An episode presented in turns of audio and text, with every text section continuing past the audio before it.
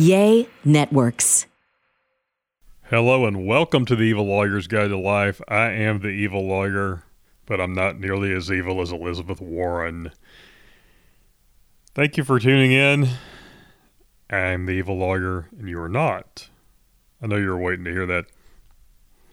So Elizabeth Warren of um, lately of, well, I think she got her fame by being the voice of the teacher on Charlie Brown. Womp, womp, womp, womp, womp. And her failed presidential run, which, my goodness, listen to that woman, has now put forth what she calls a wealth tax. You got a collection of Jordans worth a whole lot of money. You're not planning on selling them? Well, you're going to have to, because you're going to have to pay the taxes on them now. Comic book collection? Worth a lot of money, not planning on selling it, gotta leave it to your grandkids? Nope. You're gonna have to sell it now because you're gonna owe taxes now. Car collection? That's gonna hit me and a bunch of my friends pretty hard. Yeah, you gotta pay the taxes on it when it appreciates, not when you sell it. All those stocks and bonds and bitcoins in your I R As and Roths? Yep, you're gonna have to liquidate, pay the taxes now because they've increased in value. This is the most absurd thing I've ever heard in my entire life. But basically, what Warren and Sanders and someone from Oregon who's a Democrat that I can't even pronounce their name, so I'm assuming they're a refugee, um, diversity hire, I mean election. What they are proposing is, well, it goes way beyond their wealth tax. What they're proposing is that you would pay tax on the appreciation of your assets, whether you sell them or not. This is the most dangerous wealth transfer mechanism known to man. It's basically, you know, it's it's the inheritance tax times a million. You know, under the old inheritance tax, say you and your wife, cousin, uh, Jackie, Bob and your Joe Bob and your little inbred kids inherited the family farm. Under the old um, inheritance tax, you would have to dump it and in order to pay the taxes, unless you just happen to have, you know, a few million dollars laying around. Well, we got rid of that, and there's still can there's still an inheritance tax, but it's it's on really, really large amounts, and the way it can be structured, you can get around it. But uh, that was the closest thing to what they're talking about. And basically what happened is if you inherited something, like I said, so you inherited the family business, and um, the government came in and said, uh, business is worth a million dollars. And when your parents started it or your grandparents started it or whatever, they started it with like ninety-eight bucks. So you owe us taxes on nine hundred ninety-nine thousand whatever dollars that leaves. And we'll need forty percent of that. And we'll need it now. So the only thing you could do is liquidate the family business or the family farm unless you're really cash heavy. But if you're really cash heavy when you inherited it, they got forty percent of that too. So it was a double dip, and what it resulted in was a great transfer of family farms and family businesses to big corporations, corporate farmers, corporate ranchers, and uh, and a lot of them just plain going out of business and having to liquidate and, you know, auction off, you know, say you had a machine shop, auction off all the equipment, sell the real estate so that you can pay the taxes, which means you got pennies on the dollar, but you paid the taxes in dollars on the dollar because you weren't taxed on what you were able to get for it. You were taxed on the difference between what it was started for and what it was worth in the end. So you got screwed nine ways from Sunday. Now, what Warren and Sanders and person whose name I can't even begin to pronounce are proposing is doing the same thing. Sorry, Pramila Jayapal. I know I've massacred that. And Brendan Boyle, all Democrats, all far-left, socialist, Marxist pieces of anti-American garbage. What they are proposing is the same kind of tax on everything. Now, that old-style wealth tax is gone. Uh, wealth tax, inheritance tax. That old-style one is gone. But the new one that they're proposing, that they're calling a wealth tax, is and a Patriot Tax. You know, talk about word salad, and uh, that's what Biden came up with. Biden came up with the name Patriot Tax. Basically, it taxes you for being a patriot. That's that's that's what we're going to call it. Since since he threw that out there, it, it taxes you for being a patriot. It would apply to everything you own, and I mean everything. If you buy a bunch of antiques for your house and they go up in value, it would apply. If you are, like I spoke of in the beginning of the show, you collect things, uh, comic books or, you know, whatever, guns, especially I imagine if you collect guns, they'll probably take the guns and make you pay a tax on them. Then you would have to pay tax on that, whether you sell it or not. I mean, as it is right now, if you have a collection, say I go out and buy uh, a Testarossa, uh, a vintage Ferrari. I say I go get another one. And I get really lucky and get one for a hundred grand. Yeah, I know it'll never happen. Any, my car guy friends who listen to the show are like, yeah, if you do one for a hundred, you buy four of them.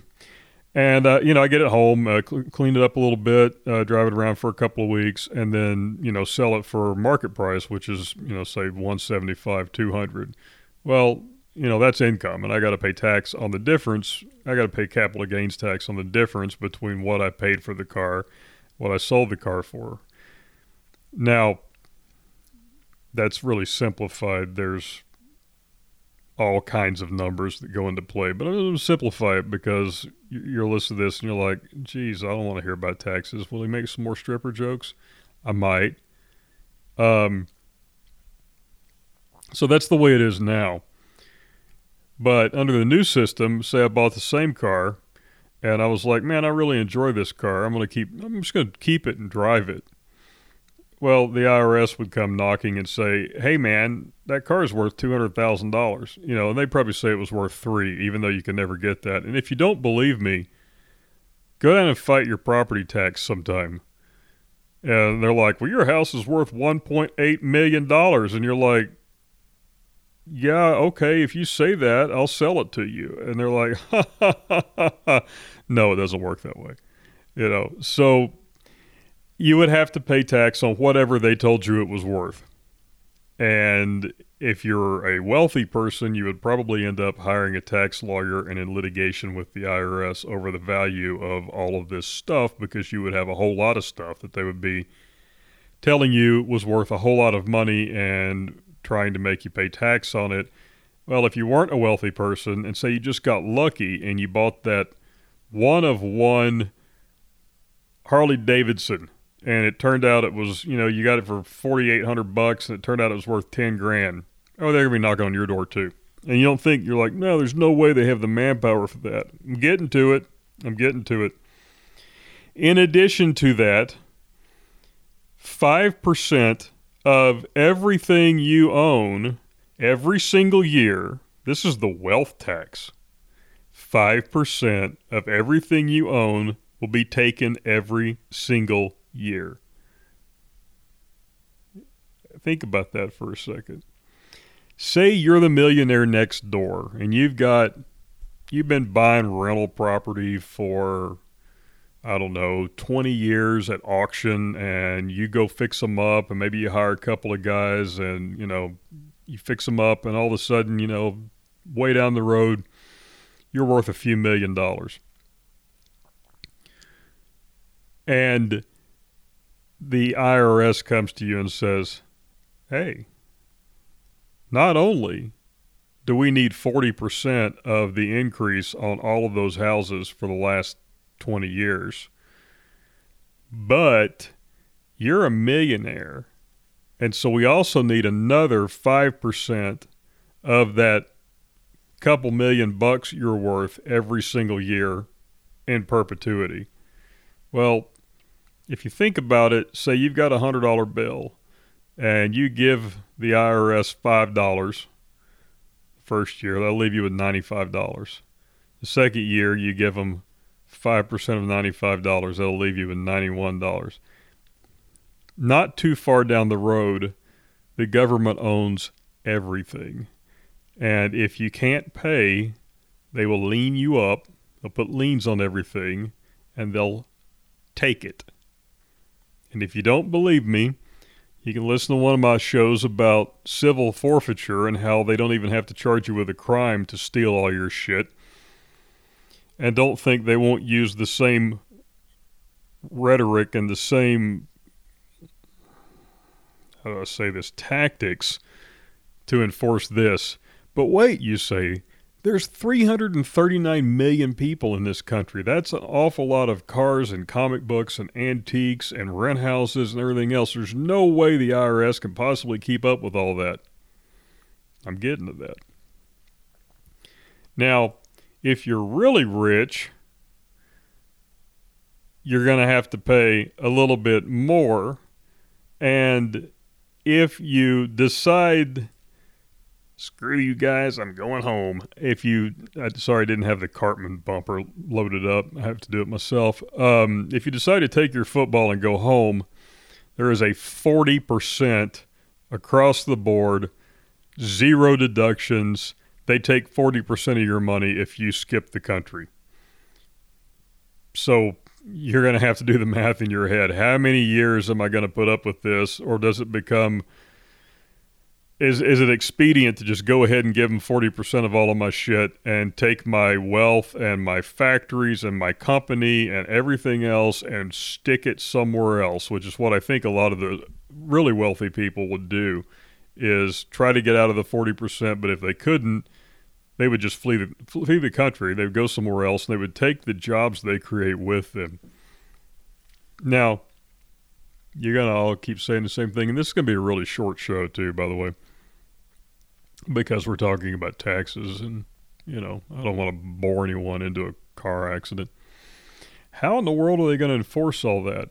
Well, it includes a half a trillion dollars to the I R S for enforcement, meaning the I R S can pretty much hire twenty percent of the nation. Are you seeing where this is going?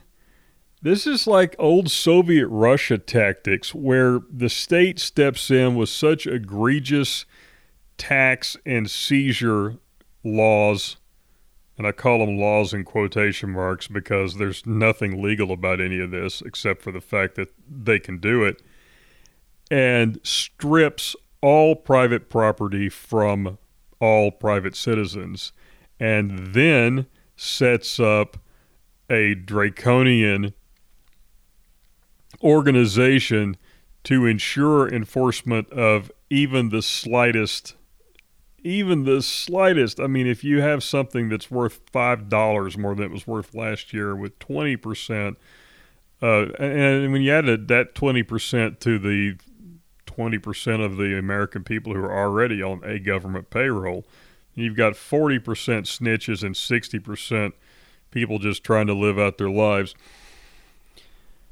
There is no way that you can get away from this if it passes. Now, will this level of madness pass? Not now. Not right now, it won't. Um...